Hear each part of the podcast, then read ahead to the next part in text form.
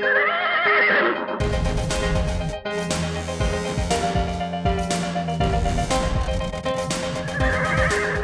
Hej och varmt välkomna till ett nytt avsnitt av Travtjänstens podcast. Vi har ny måndag och eh, jag, Mattias Bante, ska tillsammans med P.A. Johansson gå igenom V75 ifrån Åby och sen så blickar vi framåt. Vi har ju som vanligt V86 på onsdag och på lördag sedan så blir det V75 finaler på Solvalla och mycket fina hästar där, så häng med!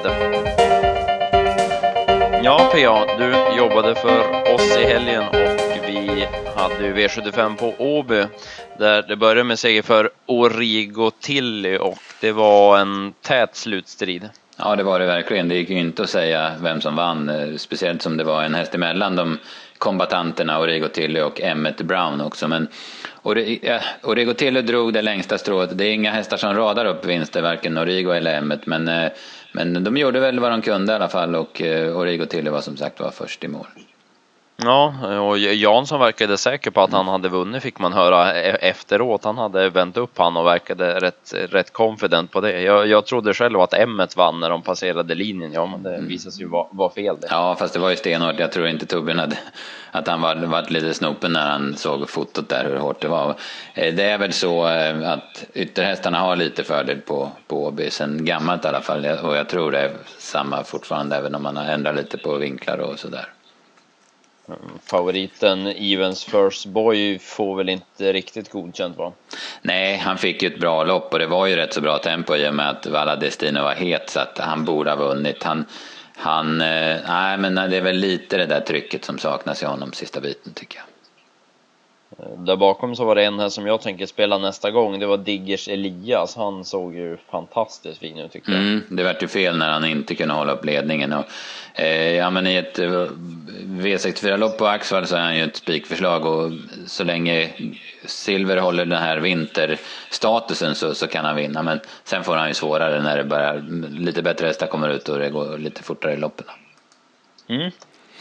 Eh, sen var det V75 2 då och vi trodde att favoriten MT King of Cash skulle få ett eh, tufft lopp och eh, vara en sårbar favorit över nu medeldistans men vi, vi får helt enkelt lyfta på kepsen för en femstjärnig insats för ja, han, han var bara bäst helt enkelt. Mm, han fick ett tufft lopp som vi trodde men, men han vann ändå. Han eh, vann väldigt lätt och som du säger var jättebra. Va? Så att, eh, Nej, men den här, eh, han utvecklas och går från klarhet till klarhet. Vi trodde ju jättemycket på Global Signature. Vi trodde att han skulle få det här loppet, att han skulle komma före MT King och Cash från början och ta sig fram till döden så att han var så bra så han skulle kunna vinna därifrån. Men, men han var väl ungefär som hela våra tips den här gången. Alltså det, det vart inget bra, det stämde inte. Utan eh, både Global Signature och vi får ta nya tag och, göra det bättre nästa gång helt enkelt. Ja men precis, det, det, är ju så ibland och så var det den här lördagen så att vi, vi, vi glömmer helst lördagen spelmässigt. Absolut. Um, om vi tar något bakom där, var det någon speciell du tänkte på bakom Nå, det här racet? Rafiki Fri gör ju jättebra lopp som vanligt. Han, de, det är svårt från de här lägena på Åby och han går ju en jättebaksida och håller till femteplatsen så att han, han gör ett bra lopp tycker jag. Eh, Partisan Face galopperade på, på upploppet men känslan var väl att han var slagen ändå. Det kände jag i alla fall. Mm. Vad, vad, tyckte ja. du? Jo, det var, det var det jag övertygad om. Men han gjorde ett bra lopp och han såg ju ruskigt bra ut för dagen.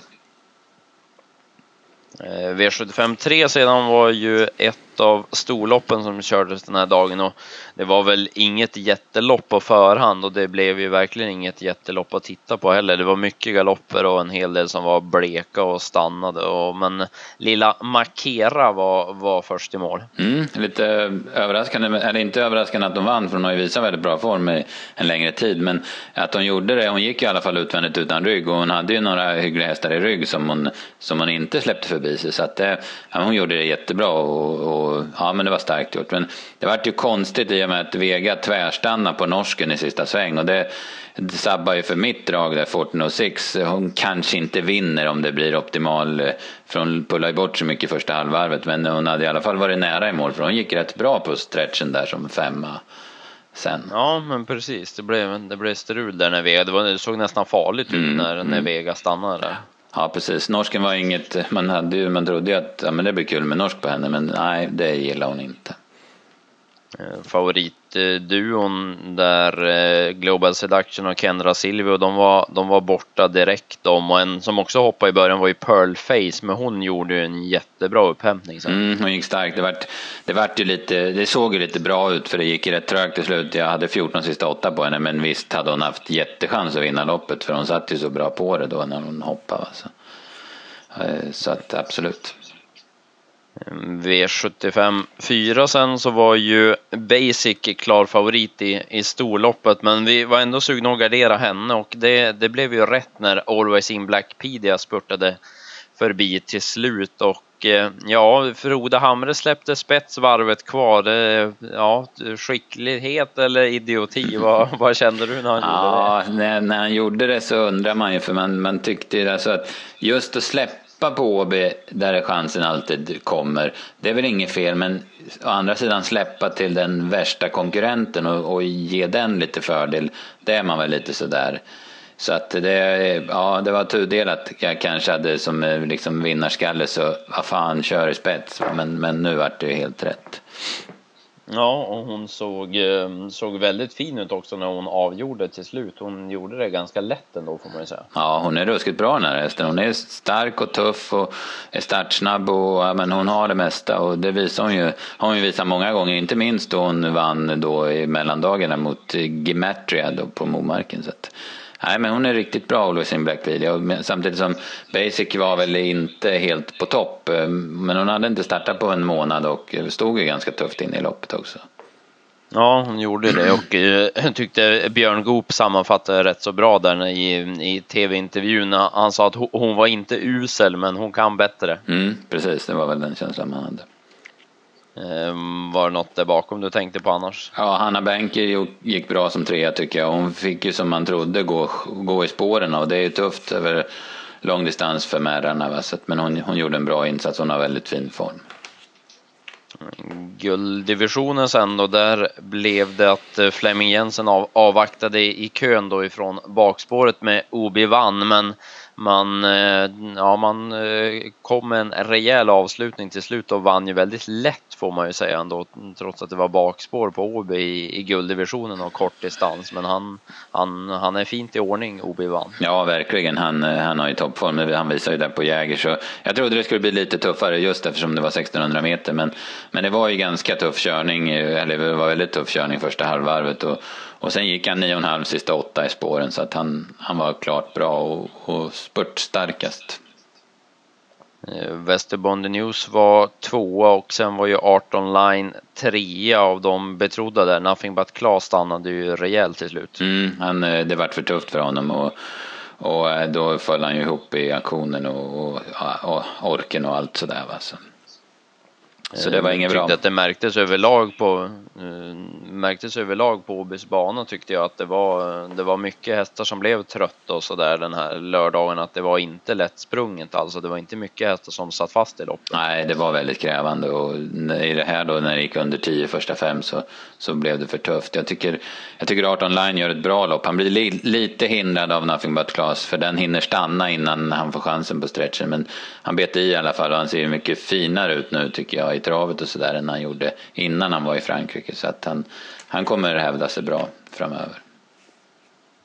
Vidare till V75 6 då sedan så blev det Magic Happen som vann tillsammans med Peter Untersteiner och tanken på, på förhand var ju att han skulle ha, ha rygg på Johan med Kan Lane men den hoppade ju direkt men det blev ändå ryggledaren och seger så att eh, segerreceptet blev detsamma mm. även, om, även om det var li, lite andra hästar inblandade. Mm, precis, Björn körde ju fram tog över 1600 kvar med bowling triple X och den såg jättefin ut runt sista sväng medan Magic Happens hade lite aktionsproblem eller in i sista sväng ska jag säga medan Magic Happens hade en del aktionsproblem men mitt i svängen så, eller i utgång där så kom tröttheten och då tappade han stilen Björns häst. Och, och medan Peter fick upp sin på bettet och, och den spurtade förbi jättelätt. Och Bowling Triple X höll bra som, som tvåa då. Men, men det var lite senförändringar. Jag tyckte 700 kvar att ja, men det här vinner Björn. Men, men, nej, men det ändrade sig fort i sista sväng där. Ja, jag hade samma feeling som dig där att uh, det kändes som Björn satt på leken hela tiden tills hästen tappade stilen en aning och då blev det istället lätt för, för Peters häst då. Mm. Så att uh, ja, det, det svänger fort ibland. Eh, kan Lane var ju som sagt borta direkt ifrån start och eh, Kahar Kuse provade Jansson vrida på med men han såg ju smått bedrövlig ut tyckte jag när, när man vred på och galoppen kändes ju ja, smått given när, när den kom. Ja, det bet ju ingenting när han stod på så att det var ju inget, nej men det var inget bra. Det är en knepig häst alltså. Det, det är inte bara det att den är osäker, jag tror att det är väldigt mycket nerver i honom också. Så att, eh, så att, att, ja, att det inte funkar för honom ibland, det, det är så helt enkelt. Det kanske, någon av, det någon av övriga värd att nämna? Eh, nej, men eh, det var väl inget. Ja, Cash Converter kom väl lite fel på, på det. Han släppte ju och sen fick han gå från kön, så den har ju väldigt bra form tycker jag. Jag tänkte på Kahar Kusi där, det kanske inte eh, Ja, det kanske inte varit helt rätt med en fransk pappa på en, en Joila Weckmer. Det, det, vart, det, det blev mycket knepigt där. Ja, det känns, ehm, det känns ju inte som att det här var sista gången som han galopperade i ett lopp. Nej. Det kan man ju säga. Tveklöst inte. Eh, och sen då avslutningen i bronsdivisionen där fick vi se en ja, ren och skär uppvisning. Han bara åkte runt konkurrenterna Peter Ingves tillsammans med Master Crow och ja, jag blev mycket imponerad får jag säga. Det var, ja, vilket intryck på honom. Mm. Ja, men precis. Hästen är fantastiskt bra och det här sättet som han, som han vinner på, som näst senast i Halmstad, var ganska billigt emot. Han, han gjorde inte mer än vad han behöver. Då var han inte speciellt imponerande, men nu var han stenbra istället. Och så. Så att eh, nej, ja. han, han är riktigt, riktigt bra. Ja, väldigt, väldigt fin insats och känslan är ju att de får hålla i sig till finalerna. Han skulle ju vara som bäst eh, nästa helg enligt Petri Puro så att eh, vi får väl se nu till, nu till helgen då så att han fick väl ett hyggligt läge till finalerna på, på lördag. Ja, precis. Det såg ju ganska vettigt ut för, för hans del. Han har ju spår, spår sex visserligen då, men, nej, men det, det ser bra ut. Här väl, vi trodde ju mycket på Hades Håleryd här i sjunde på Åby och det såg ju väldigt bra ut tills han helt plötsligt tappade stilen och rullade över i, i galopp. Då. Så att, eh, han såg inte, inte, på intet vis trött ut. Det hade väl i alla fall blivit någon form av match mot Master Crow kan man väl tro. Mm. Uh, Hank von Håleryd tyckte jag annars var, var väldigt bra där, där bakom som tvåa. Mycket, mycket bra. Uh, av övriga vet jag inte riktigt vad vi ska säga. Digital Archive, Aron Palema, vad, vad tyckte du om dem? Ja, Digital Archive, tappade ju lite där. Han vart lite tillbakadragen och så gick hyggligt mellan hästar, men det var inte det var inte så att man bara wow. Och Aron Palema, visst han får, han får ett rätt så tufft lopp, men, men han var en bit efter också så att eh, han behövde nog det här, det här loppet. Ja, Eh, Eh, men då lägger vi Åby till handlingarna och så tar vi med oss någon eh, spela nästa gång därifrån som avslutning. Vad, vad känner du för det? Det var ju som du sa, det var ju inte sådär jättemånga som, som det var ju ingen, till exempel ingen som satt fast något speciellt utan det var ju, det var ju några hästar som gör bra prestationer liksom lite bakom men jag får nog ändå säga i, från den tredje avdelningen nummer 5, 1406 där jag hon verkar ju faktiskt, hon ser ju helt eh, punchig ut. Hon rusar omkring innan lopp och sådär. Men hon gick ju stabilt iväg från start så hon, hon är inte speciellt osäker. Och eh, jag tror att hon, hon vinner ett vanligt lopp nästa gång. Ja, och då tar jag Diggers Elias då och spikar den om den kommer ut på Axevalla eller något sånt där som vi pratar om. Mm, ja, det blir nog bra. Men då tittar vi framåt lite grann och så har vi ju V86 på onsdag då som, som vanligt. Och nu är det Valla Bergsåker som, som gäller. Och jag, jag tänkte jag skulle bjuda på en spik direkt. För nu, nu måste det väl ändå vara dags känner jag lite grann i V86 6 nummer 5 Malkin NO den den har vi ju varit inne på ett par gånger här på slutet och ja, som han, som han gick senast så har, har jag svårt att se hur han ska torska det här loppet på, på onsdag. Det är ju passande läge, kort distans och så är dessutom Björn Goop upp den här gången så att eh, det, det tycker jag är spiken på onsdag, fem Malkin NO i V866. Ja, det tycker jag det ser också bra ut. Han möter ju Berlin och B som var före Malkin NO i, i mål i Halmstad då, men, men nu har ju Berlin och B bakspår och det är ju ett stort minus för honom. Han har ju vunnit sina lopp i ledningen så att, nej men det här fixar nog Björn och vinner med. Malkin NO.